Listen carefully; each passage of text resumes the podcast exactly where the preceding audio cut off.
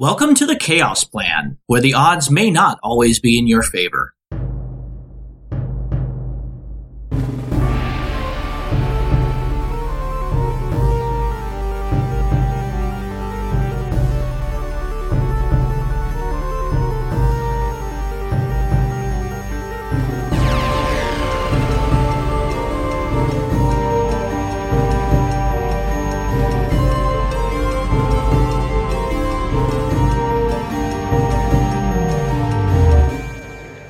You for joining us for another episode.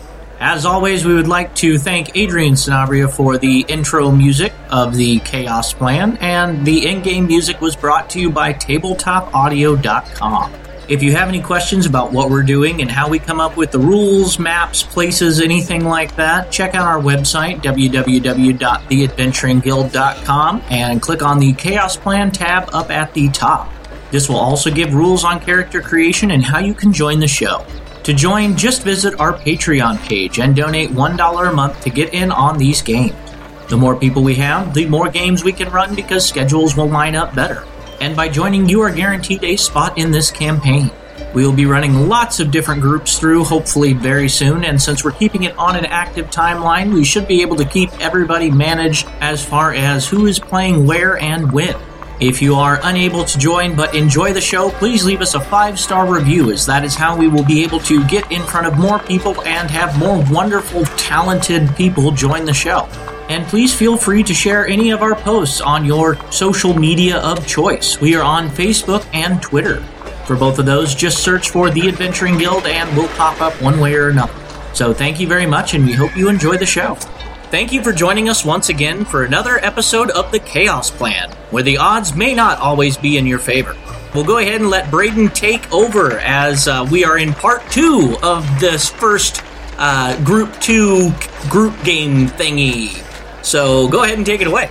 All right. Well, previously on the last episode, I suppose you call it, uh, you all went to try and find a job as you completed a number of tasks and uh, gone through the festivals. Uh, you eventually met each other and decided to stick together uh, before being approached by an elderly woman who asked for your help, offering to pay a decent amount of coin. You followed her, where she took you to an orphanage at the docks. Uh, you all asked what exactly was going on. She told you she wanted you to try and find the source of a violent drug known as Scorch, which was what she believed to be being either brought in, made by, or supplied by one of the three street gangs within the docks, either the Slicers, the Ode, or the Grey Jack.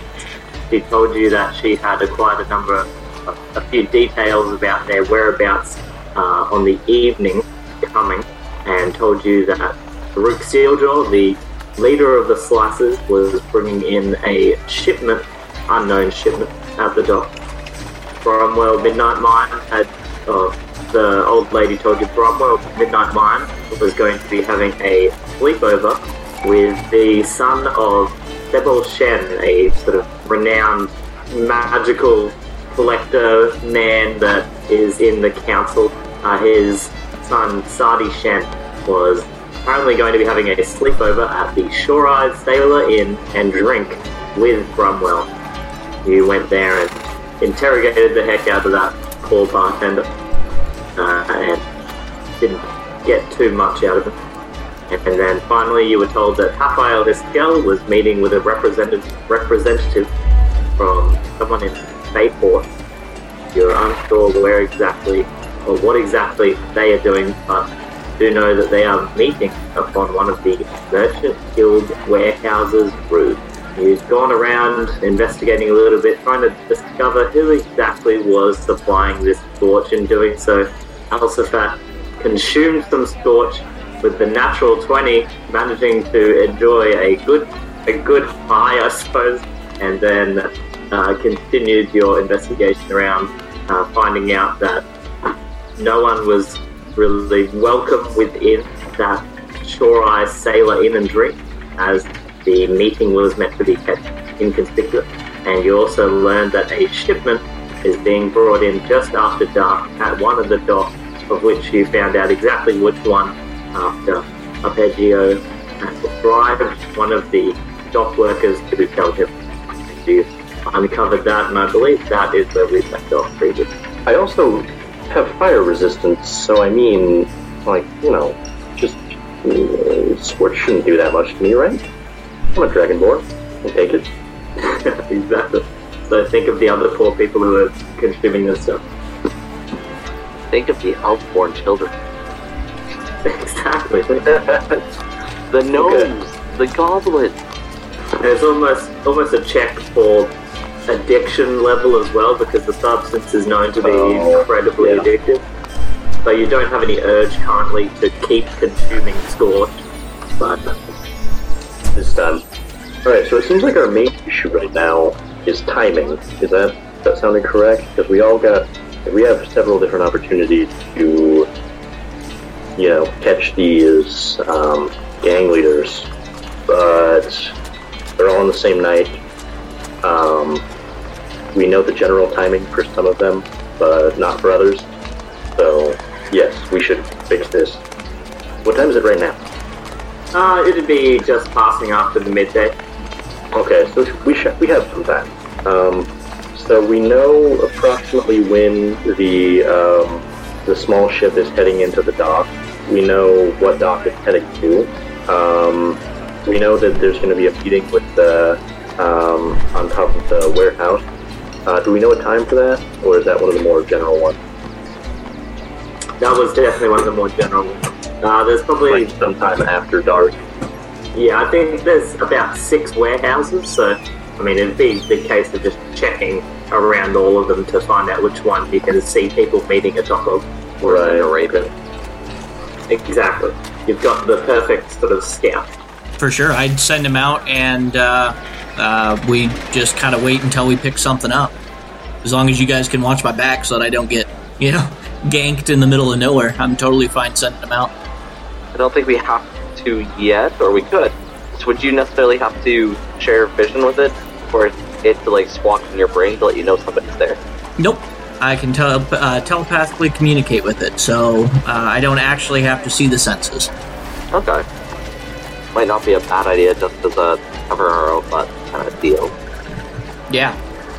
Everyone You would else, like, also remember uh, bargaining or having written in the contract, Joe knows that slaying these gang leaders would grant you potential extra one to two gold. I'd be Like- totally down to incapacitate, but I'm still, you know, kind of iffy on actually killing humanoid ish people unless I have a really damn good reason. Um, but I'm totally down for trying to incapacitate. I just worry about power vacuums. Yeah, I was kind of worried about that too, because if we kill them and the one that replaces them is much worse, that's it's bad.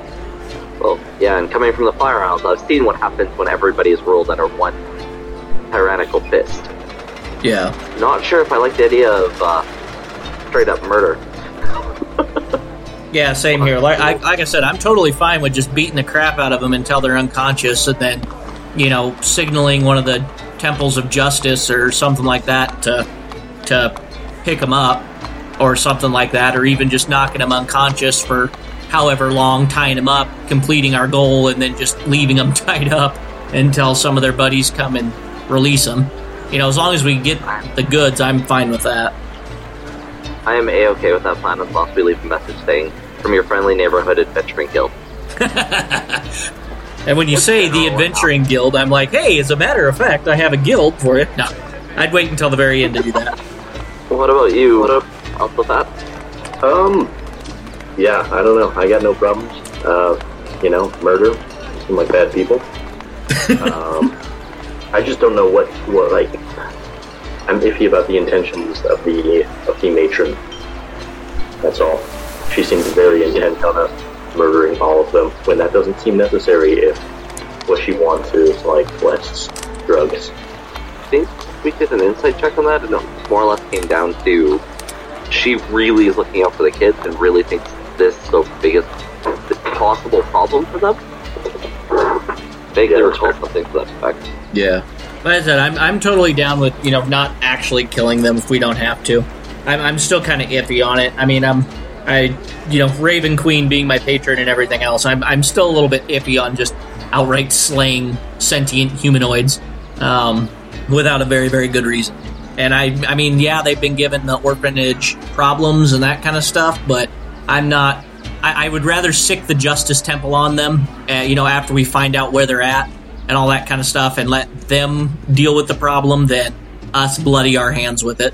What is the Justice Temple? Uh, it's one of the temples. Like basically the Temples Guild area. Like there's a big. Um, it, it's kind of like extra extra dimensional space where the Temples district. There's just when enough people worship a certain aspect or deity or whatever, a temple is just kind of constructed or appears either from that deity's plane or from you know being constructed or whatever but space opens up for those temples so if there's something that can be worshipped and enough people worship it it exists um, so justice being one of those main central concepts of you know law and order and everything would have enough followers to have a temple and uh, i think in several different episodes we've had uh, justice temple clerics kind of serve as law enforcement for lack of a better term Right. Okay. Yeah. All right. Yeah. So um, I'm totally down with sending the Raven up whenever we're ready. Other than that, I'm just kind of making sure my glaive is summoned and and prepped and ready to go. And as soon as we figure out a game plan, I'm fine with executing it without actually Yeah, I executing people. I think it's still around midday, Braydon said. So I think we still have some time to, um, you know, plan out what we want to do and maybe try and um, find some more information on what we're walking into before we do anything. Okay, yeah. Uh, uh, does there appear to be a whole lot of um, merchants or people hanging out in this area that don't look too shady that I could maybe question? Uh, like hired hands, laborers, that kind of stuff? Yeah, probably about two docks down from where you are. There's a uh, smaller merchant vessel with a bunch of people sort of unloading it, stacking boxes and crates on top of each other, and a man with a large pluming hat, sort of overseeing the whole experience. I would probably not question the head foreman leader, big hat dude right away. I would probably just kind of, you know, offer to, if, if a box looks terribly big or heavy or something like that, I would kind of grab the other end of it and say, hey, let me give you a hand with this. By the way, have you seen any so and so? And, you know, uh, like, have you noticed any unsavory types around? Have you, you know, uh, noticed any shady looking people coming and exchanging money for for you know goods they probably shouldn't have you know to kind of help them out um, while questioning and asking the hired help questions Sure, you'd see a sort of older man um, with a sort of very tan and sea-weathered skin, wearing some overalls and a sort of canvas bucket hat. He's struggling lifting a box, and you immediately rush over and give him some assistance. Would you just uh, ask what you you just mentioned? yeah yeah I'd, I'd give him a hand and while helping him out i'd say oh by the way you know i've, I've heard that there's some folks around here probably selling some stuff that you know people shouldn't be getting their hands on uh, you know anything about that seen any weird types running around anything like that Oh, I mean, I've had my pocket picked a few times. Come in and out of city every couple of days with different shipments and whatnot. But I mean, the gangs are getting pretty rampant, honestly. Oh well, where where you know where around here is the you know most of that activity happening? You know, I'm a little bit concerned about you know who all's running around. You know, where where where should I avoid for sure? Uh, he points off to the south, the southern side of the docks, and says, um, I don't very much like going down there. Uh, the ruffians down there seem to like giving people beatings, so I stay away from that. Oh man, that's Points up, up, up to the northern side where you know uh, the dwarves are mostly located, and says, uh, Those ones don't give me too much trouble, but I like just going straight down the middle here. And he points to just past the uh, where the sorry the warehouses, and uh, that beyond that is the small uh, sort of commons district. And he points over there and says that he has a few friends that he likes staying with there. okay, man. That that's that's rough. You know what what time does a lot of this stuff come down? You know, or what time does a lot of this stuff go down? I don't want to you know be here too late in the evening if it's happening at night. You know, I want to make sure I'm not around that that south area there. Oh yeah, definitely more around the eastern. But I mean, you could go down there now looking for trouble. I'm sure you'd find it. Oh man, well, th- thanks for warning me and letting me know. I'll I'll keep that in mind. You know, you you have a good day and be careful. Don't hurt yourself too bad with these boxes. Oh, I appreciate it. You should be careful now. All right, then I would reconvene and and pass that info along. All right. But from what it what it seems like, from what he's told you, the and what you know, having uh, Arpeggio, who's a fair expert on the different workings of the games here, Mhm. uh, the southern side seems to be a lot of Farouk and his sort of henchmen.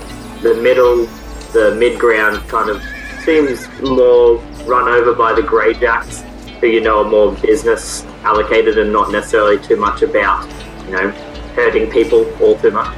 And the northern side, uh, obviously, is where Brumwell and the Ode are working. Okay, yeah. Uh, I'm a little bit con- not concerned, but I'm intrigued by the fact they say that you know if you go down there now, you could probably find trouble if you were looking for it. Um, you know, I, I don't know if we want to necessarily wait until evening time to do scouting and that kind of stuff. I, you know, I would be more than happy to send my Raven out that direction. You know, now start scouting the area out and and uh, picking. You know, not necessarily a point of entry, but you know some you know that kind of thing you know knowing what's where and what to look out for. So i'd be willing to do that if somebody could watch my back while i'm i'm doing that. And if any of the other group wanted to you know kind of circle some of the other warehouses and make sure that there aren't any super obvious escape routes or hidey holes they could dive into you know we could maybe get in and out of here without too much trouble.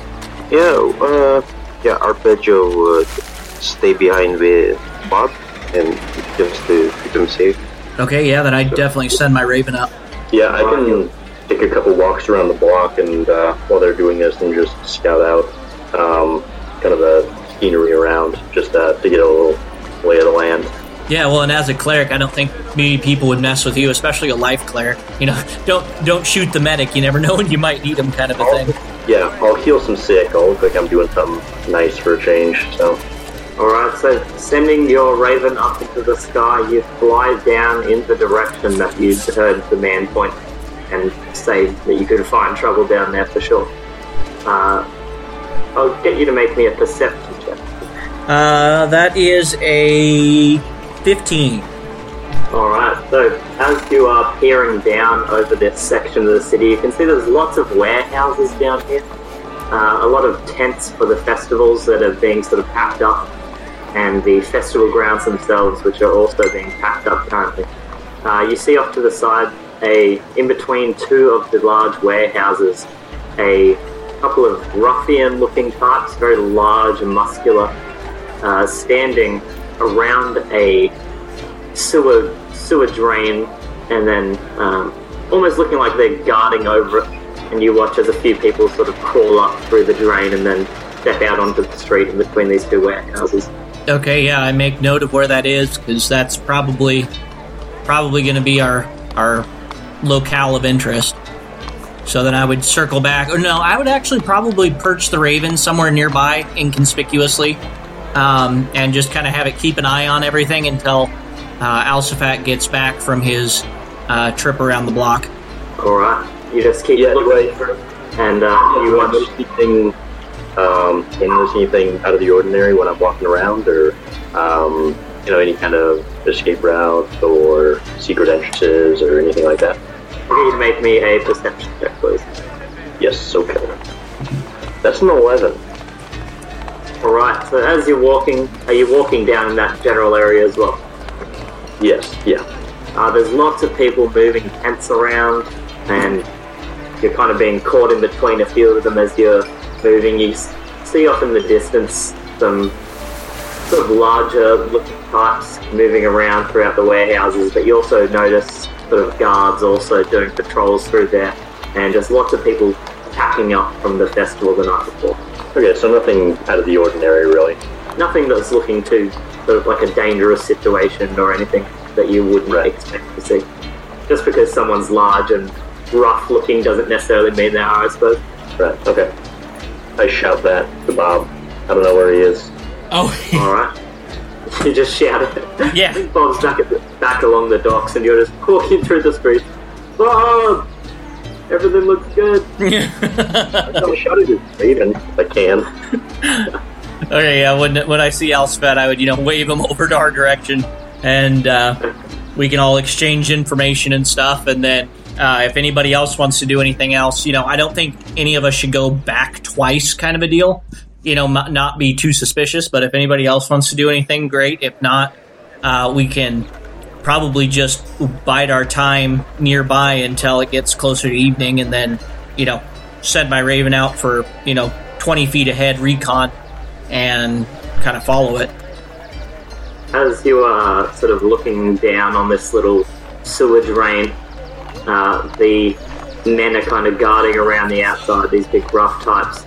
Uh, you watch a few guards kind of walk by and they give them a nod and smile and pretend like they're just talking amongst themselves. And as the guards sort of begin trailing off and walking around the other side of the warehouse, a few of them stomp their foot very hard upon the ground and you watch the sewer drain open up and stepping out or climbing out from the drain is this incredibly large and muscular half ogre man with a huge jaw. You watch as he kind of like just works his way out of this drain and gets up. Half ogre, half orc. A half ogre. He stands probably 10 foot tall, towering over the top of these other people around. Is that uh, Taruk Steeljaw? I would assume, jaw. Yeah, I would assume, Considering- so. Considering the how rare half ogres would be. yeah, I would definitely assume so. Then I would probably set my Raven to, you know, keep an eye on where he ends up, um, and then when we end up doing our our you know raid, we could either avoid him or if we don't find what we're looking for anywhere else, it's probably going to be with him. Well, we can follow. We can follow him now. Like we can try and, you know, if he ends up being alone or in a really small group now, we can just get this taken care of Yeah, that's and, true. you know, interrogate How him many or guards find do, him. does he have in his pocket? Currently, he'd have three around him. He's he sort of turn. You'd see Bob. You'd see him sort of turn around and sort of say something down into. Or you would understand what he's saying. I'd say, uh, "Keep inconspicuous for now."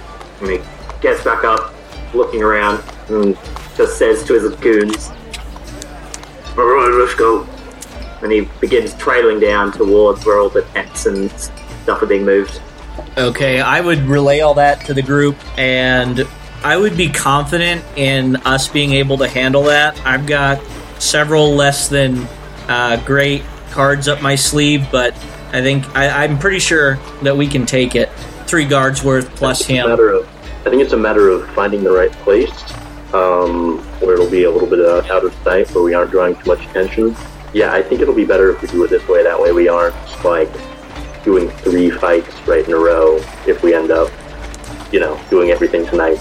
Yep, I would, uh, you know, just keep my familiar kind of tailing it until we find an advantageous location that he ends up, and then uh, we depart that way once we find that. Uh, while I'm waiting, though, for all that to happen, I would summon my glaive and, and give thanks to my patron for uh, the powers that I am given, and basically start charging up uh, one of my abilities that I don't want to reveal to my friends because it makes me look like a horrible, horrible individual. All right. Anything else you guys would like to be doing prior to heading over in that direction? Well, while we're heading over, I'm gonna be asking Bob for information regarding the mark, like how many how many henchmen he has, what weapons are they using, some battle battle tac- tactical stuff. Yeah, uh, can I make a perception check with my uh, Raven to kind of see what they're equipped with, or if they look like they're, you know, who's the softest and squishiest, and who's going to be the tank? Sure, make it. I'll. Okay. Uh, that wasn't super great. That was a twelve. All right. Uh, you can see, sort of hung from the side of Taruk is a what you would assume to be an incredibly large shovel with a very, very uh, wide shovel head. Uh, the other three bandits or bandit types appear to one looks like he's got uh, some heavier looking gloves on. Another doesn't appear to have much on him at all, and one looks like he's yeah, it doesn't look like he has anything on him. Okay, I would relay that to everybody. You, I'll get you to make a stealth check for your Raven as well while Oh yeah. you're following behind them. They're walking sort of into some crowds now, people moving tents and things, and trying to get them loaded up to Okay. take off to wherever their place of business is. Uh, that was an 18 plus 2 for 20. Alright, I'm not even going to roll for that. not, not the most perceptive kind. Yeah. Alright, so you all continue on forward towards the southern side of the dock. Yeah, because I Yep. don't think we really want to. None of us are dwarves, so we can't really hide at the northern side. Huh? No, and I'm much, yeah. and I'm in red robes with a black leather mask on, a raven mask, so I'm going to be a little bit conspicuous no matter where we are. Hmm. Yeah, then yeah, I don't see a better plan for Cherno. Off to the south side we go. Yep. Alright, so you all walk your way down to where Bob had. Uh, Bob is telling you that they are located. Alright, so as you continue walking your way down, uh, Bob, you pass your vision through your raven and you see that the four of them have begun sort of walking throughout these tents and really looking over everyone. Okay.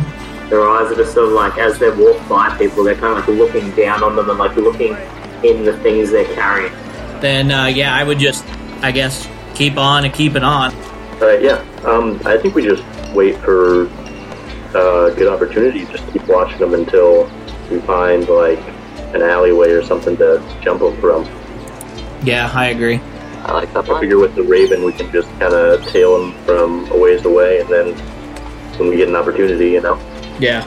So while we're heading there, I'm gonna ask if any of you have can do any something about my armor, which is pretty much clean and shiny, as it might attract some attention. I wouldn't have anything major uh, that I could do other than like give you my cloak or smear some dirt on you. Um, maybe stick a couple raven feathers on you. Opposite of prestidigitation. Ah. yeah, produce flame. I mean, I mean, don't burn me. Yeah. not you, but I'm just thinking like you could use the depending what the armor's made of, it wouldn't harm it, but just like regular combustion, right? Blackens things. Oh, what if Oh, you just yeah? What if we just grabbed some like crappy debris or whatever and made some ash and then just smeared some ash on it, Yeah. dulled it. That's just kind of even then, like if you hold a candle over something, it gets warm, but it also blackens it with the suit. Well, and, but the other thing is we're also in the middle of the street following these people, so we probably if we haven't if you have if your armor hasn't been noticed yet, I doubt it's going to be until we get you know close enough that it's not going to matter anymore. Good point. There. Okay, yeah, then I say we just continue following until we find an alley that they turn down that's, you know, deserted enough we can jump them and try and catch them by surprise. Alright, so it's not difficult to find Taruk as he towers above everyone else in the street around him. But I'll get you all to roll a stealth check as you're making your way towards that group. Raven 2 or just me? Uh, just all of all the four of you. Okay. Uh, that is a 15 for Bob. I got a crit, and then this time it's the good crit. Got twenty. We forget that you're there. You're you're like Fimdir levels of stealth right now. Two natural twenty. Oh, disadvantage. Do we have disadvantage? no, No, I don't have it. because of his armor. Ah. Uh, yeah, I fourteen. got an eight. I had fourteen. Okay.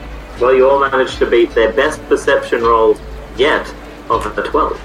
Ah, Uh, except, except one. But I'll give you a majority. Uh, you all managed to go unnoticed as you're walking through the crowd. There's fairly crowded in this area. Uh, there's lots of people moving, bright, colourful tents everywhere. So the colours and everything around you, there's different kinds of people of all types. So they wouldn't take exact notice of you, and they don't manage to see that you're sort of eyeing in on them either. Uh, you'd you'd see Taruk's head sort of turn around and face back towards the warehouses as he sort of trails a person that he's locked eyes onto, and he sort of nudges the other uh, goons around him, and you watch them all turn around and begin like following this person. You see them begin like slowly trailing behind them as this person begins walking off. Okay, I say we try and intervene before they do anything to them, but let's, you know, wait until we're 100% sure there isn't going to be too much collateral damage. Yep. And I'll whisper to everybody around me. Um, I'll say, wait until I pronounce their doom. And, like, right before we're going to attack, I will just randomly say that. Wait until I pronounce their doom. And then I would strike as soon as that opportunity arises. Wait, uh, wait, what was that? The, the I'm also signal very word? confused. What's that? Don't worry about it. We'll it What out. would be the Figure it signal? out. I mean, what would be Going to the pronounce signal? the doom? You'll you'll know. That- Like the, it would it would literally be as we attack. That would be like the last thing I say before I literally attack them. So I would wait until that moment because I'm not sure, you know, how close we are, that kind of stuff for Braydon's mechanics wise. But like that would be the very last thing I whisper before taking, you know, an attack. Alright, so the merchant who they're following breaks off from the crowd as his eyes sort of gaze behind him, looking at these goon types beginning to chase him, and he starts sort of running off at a slower pace, but begins running off into the warehouse district, or the warehouses, sorry. And eventually the merchant takes a hard left, turning around a corner. Uh, you all follow behind as the goons also uh, rear that corner, and you watch the merchant man sort of slow up. Not being the most constitute fellow, and not having the greatest cardio in the world, he and carrying his large uh, sort of tent with all his belongings, he sort of grinds to a halt, puffing and turns around, his eyes sort of looking up towards this massive, imposing figure that looms over top of him. Um, do we get a surprise round or anything like that, or is this going to be roll initiative and then decide? Uh, I'd say with the they would have gotten around the corner first. If you all want to make stealth checks, we can see how this would have been an extra like minute or two after what your previous stealth roll was. Okay. So you'd read around this corner. The alleyway or the alleyway between the two warehouses is about 15 foot wide. All right, eleven plus one for twelve. 11 for me. Seven. Uh, 10. Okay. well, they all managed to spot you this time. Uh, you see one of the goons at the back who's sort of turned around and is facing the other way just in case a guard comes. Sees you all rear around the corner and immediately begins like punching the back of the people behind him, trying to get their attention. So I'll get you all to roll initiative. for- All right, a whole oh, thirteen. Three. We were not ready for this fight. No. Oh, 18. Wow. Woohoo! Well, one of us was. Taruk rolled a natural one, and his goons didn't roll much better with a nine. Do you usually roll uh, all the enemies together, Bob, or Uh, if there's a distinct difference in ability or importance, I roll them in different groups. Uh, otherwise, I like usually put all minions in one, and then the other in the other. So, how many are present right now? I mean, enemies abound. Uh, there's three larger, they just look like big beefy humanoids, and then there is one uh, half ogre, the leader, Farouk. So there's only four enemies present. Four enemies. Alright, so going first is going to be Arpeggio. They're Okay, so about, who- about 20 Okay. feet in front of you, sort of gathered in a group. Taruk is at the front of them, and the other of the others are spread sort of behind him. There would be a five foot gap on the right side of the uh, alleyway as they're sort of crowding around this small merchant man. Okay, I would step forward 10 feet and I'm gonna activate my ambit of authority. Alright. And then that would be. Uh, I will be using the damage bonus. So anybody within 10 feet of me, or any allies within 10 feet of me, gets a plus 1 to damage. Oh wow. And that's my action. Yeah, I haven't seen my allies fight before, so yeah. I will, that would be my turn first. For now. Yeah. So how did what? How does your uh, how does Arpeggio activate this? What would the sort of what would the what would Oh. she look like she's doing when she is activating? Actually, yeah, it's a he now because I changed it. Heat shot. Yeah. So I would be taking my battle standard, which actually serves as my pipe. So I would be stomping it on the ground and unfurling the flag. All right.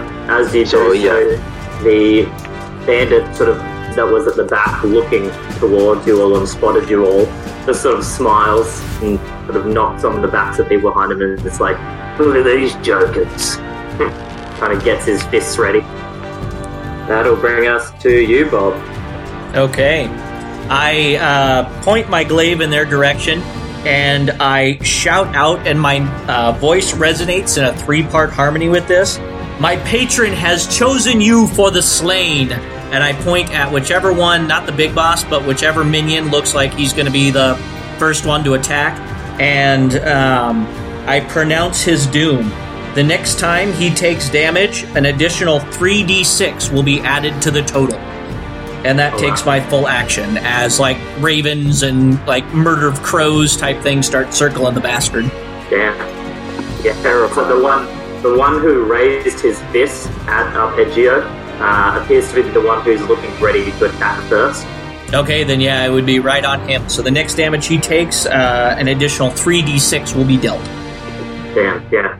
So crows begin sort of materializing out of nowhere and just assaulting this man. You watch him begin like throwing his hands around, trying to bat them away, but they're appearing and disappearing out of nowhere and just constantly accosting him. All right, then that ends my turn. All right, that'll bring us to the goons. So the one goon who's got the ravens on him is going to charge towards you, Arpeggio, and Okay. with his fist out, he is going to launch a huge right hand towards you, which is going to be a 14 to hit. Oh, that misses. All right, are you wearing you're wearing armor, aren't you? Yeah, I'm wearing plate. Oh wow, yeah. As as he goes to punch, you just put your arm up, and he punches directly into your uh, pauldron. We'll say. Uh, he immediately retracts his hand, shaking it, and looks and grimaces towards you. Uh, the other two goons, seeing a more credible threat behind them, turn around and are going to rush. Uh, one's going to rush towards you, Bob, and attack. Uh, what weapon did I say he had? He had a Uh, a pair of, pair of uh, brass knuckles. yes. The brass knuckle fella is going to rush towards you. Uh, not very good. Only a 10 to hit. Yep, does not hit. Alright, you managed to slip out of the way of his punch as it goes over top of you. Uh, the other's going to come forward and he is going to draw a short sword. And he is going to rush towards, we'll see, Arpeggio or Bob. Uh, 1 to 3 for Bob, 4 to 6 for Arpeggio. That's Bob. He's coming towards you, Bob. And he rolled a 13 to hit. Yep, that hits exactly. Alright. Uh, how- How far is Bob from me? I would have stayed like right in the entrance of whatever alleyway we were in. So if you moved forward at all, uh, I would be however many feet back, probably. Oh, so you're within 10 feet of me? Yeah, I mean, because of uh, this battle standard has some special qualities to it. Yeah, did- Anybody within 10 feet of me can use its reaction uh, to use dodge action whenever they get hit. So Did keep that you? in mind. Yeah, did you move forward at all on your turn?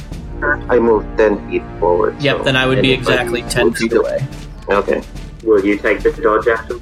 Uh, y- it's as a reaction, correct? As a reaction wi- upon getting hit. Yep, I would take the dog that dodge action then for the rest of the turn. Okay. So that means I roll now with disadvantage. Would It- that be correct then? Any subsequent attack. So if I get attacked again, then it would be disadvantage. Okay. Alright. You take a whopping four points of damage as you have just slipped this punch. The other bandit runs up beside you and slashes at you. You manage to get nicked across the side, of the ribs. But nothing too deep. And that'll bring us then to Cherno's turn. Alright, well, since this is one of the big boss-ish guys, we're gonna actually use these spells. Um, racial spells don't count for one of my spell slots, correct? Uh, no, they don't use a spell slot if they're once per long rest or Uh, short rest or exactly what whatever. it is. Cool, then I'm going to kind of angle myself like ten to cast Burning Hand. Alright. Uh, there is a five foot space to the side of both Bob and Arpeggio. So you can get there and you would be able to hit all of them. Perfect. And, uh, and the merchant. Uh, so you may need a. Do we not want to hit the person? Alright, up to you. You can roll a Dex save as well. What do, so, before I do this, do we know anything about the merchant other than he's a merchant? Uh, no, he's just a merchant man. He appears to be carrying wealth that the uh, four of these people wanted to acquire, and he is charged away, terrified for his life. Alright. Ah, I don't want to hit him, but this is unlikely to kill anybody. I say with great confidence. Um, but yeah, we'll try. I'll be like, I hear you like feeling a scorch. Now you burn, and then I will do. Alright, uh, one fail, one natural 20 success, uh, another fail. I assume, what's your spell save DC? Uh, eight. Let's look here. That one is and So ten plus proficiency twelve. Alright, so two of them got 11, one got a natural 1, and one got a natural 20, so only one succeeds, and that is one of the goons. Farouk failed. Oh, and the merchant succeeded. All right, and that does three d6 of fire damage. Half Oh, much that's as success. This merchant's so dead. It is Oh, Oh, maybe not. okay. ten damage. Okay. Uh, the so the bandits in front of you immediately accosted with flames, uh, raising their hand up. One of them, uh, one of them that failed. Bob does the fire damage. Yep, the next increase ins- because of it? yeah, the next instance of damage. So it would take an additional 11 points of damage. Oh wow. Uh, that goon shielding his face uh, sets ablaze, and you watch as the ravens begin flying in and like almost stabbing through him and materializing out the back of him as his body's just flailing everywhere and he falls limp to the ground on fire.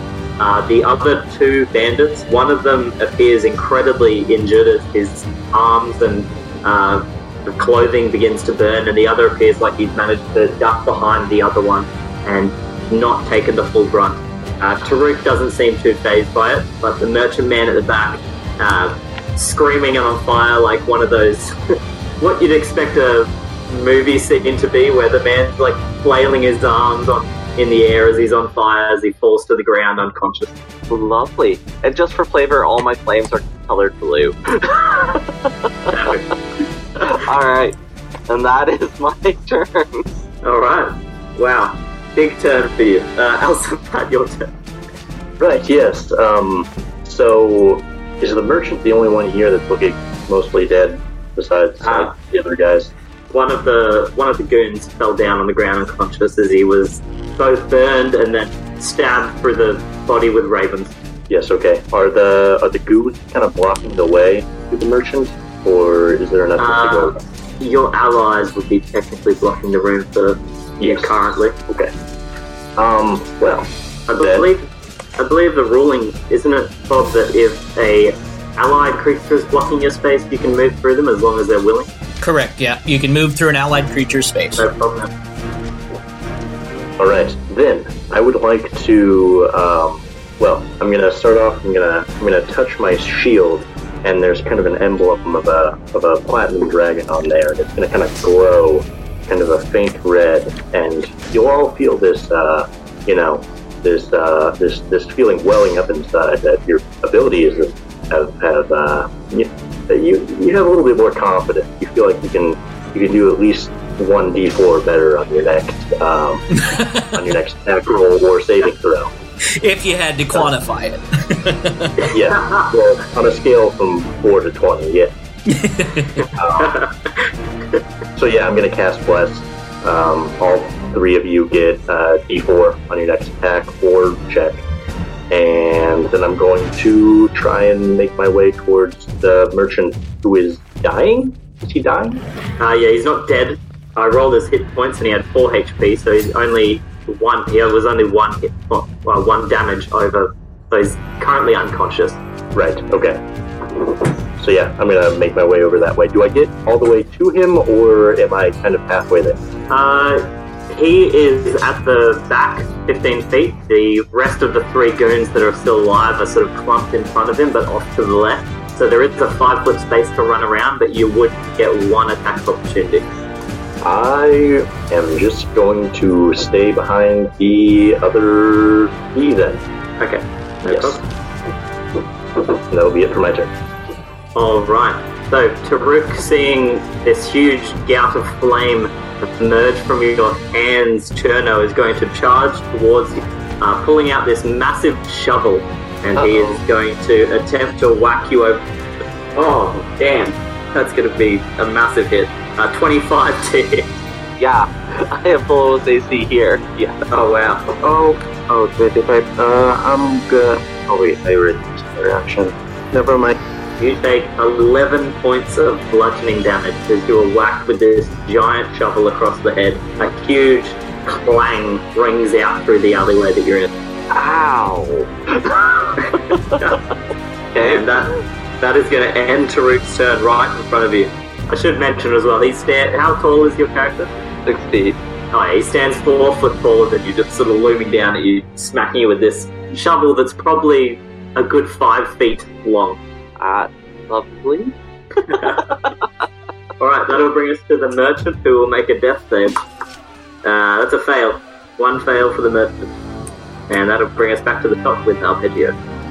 Okay, so who is within reach right now?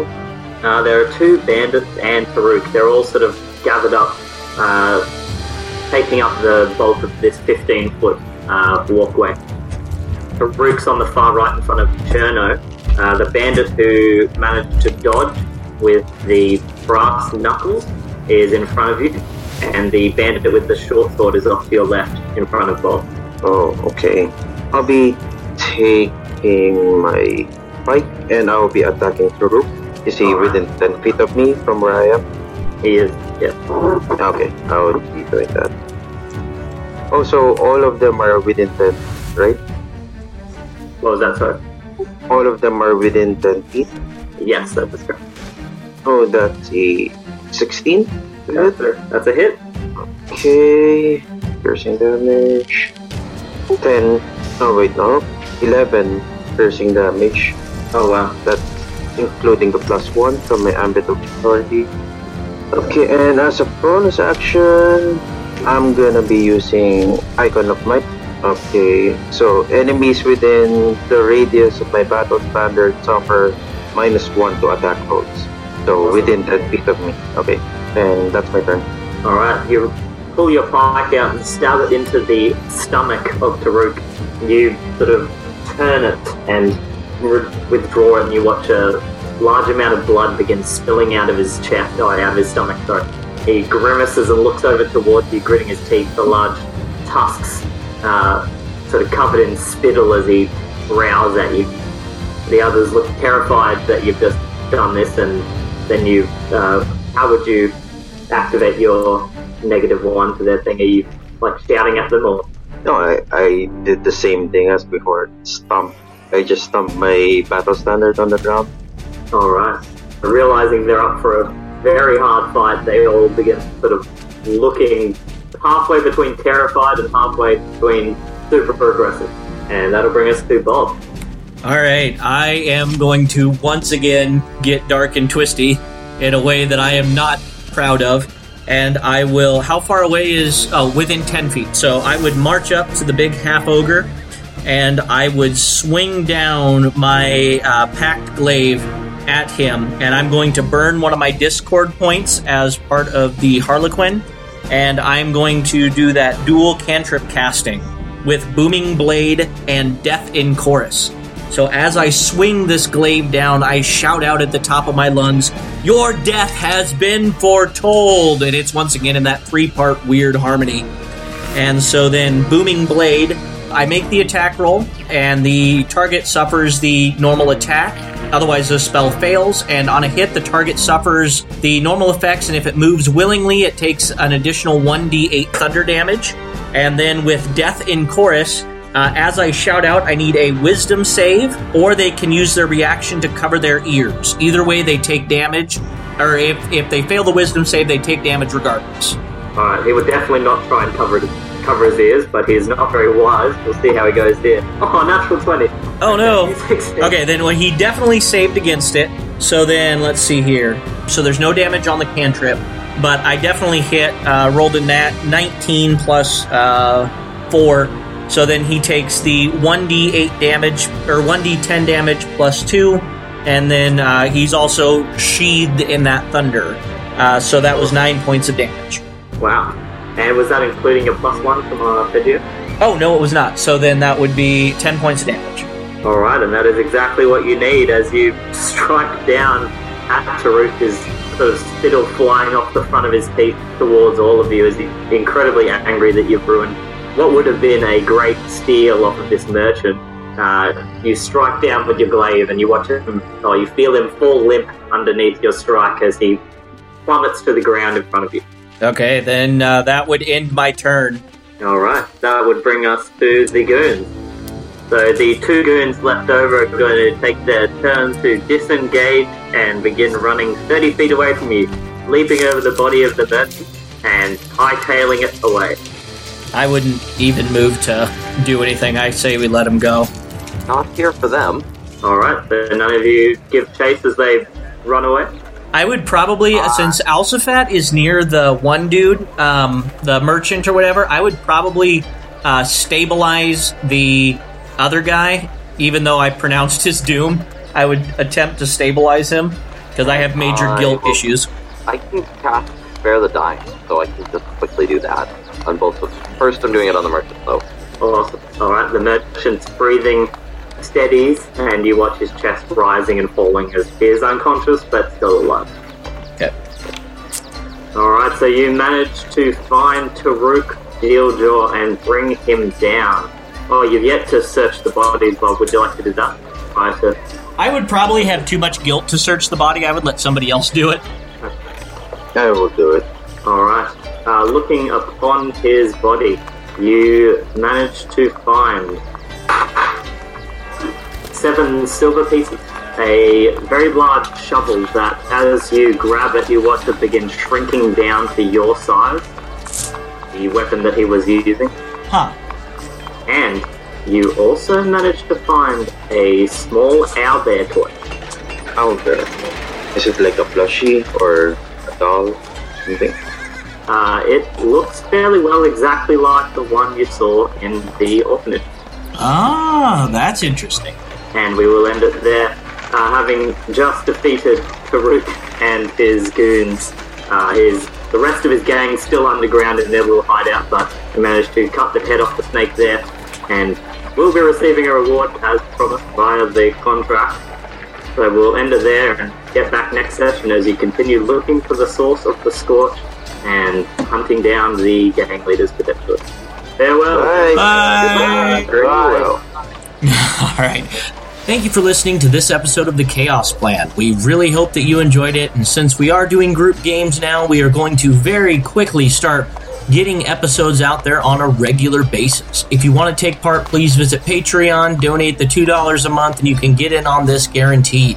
We already have the next batch of players getting ready to go for the next game, and we're already looking at the different DMs that are going to be taking part. Both Braydon and Mike have committed to doing games so far. So if you want to get in on that action, please just join our Patreon. Thank you, and we hope to see you next game.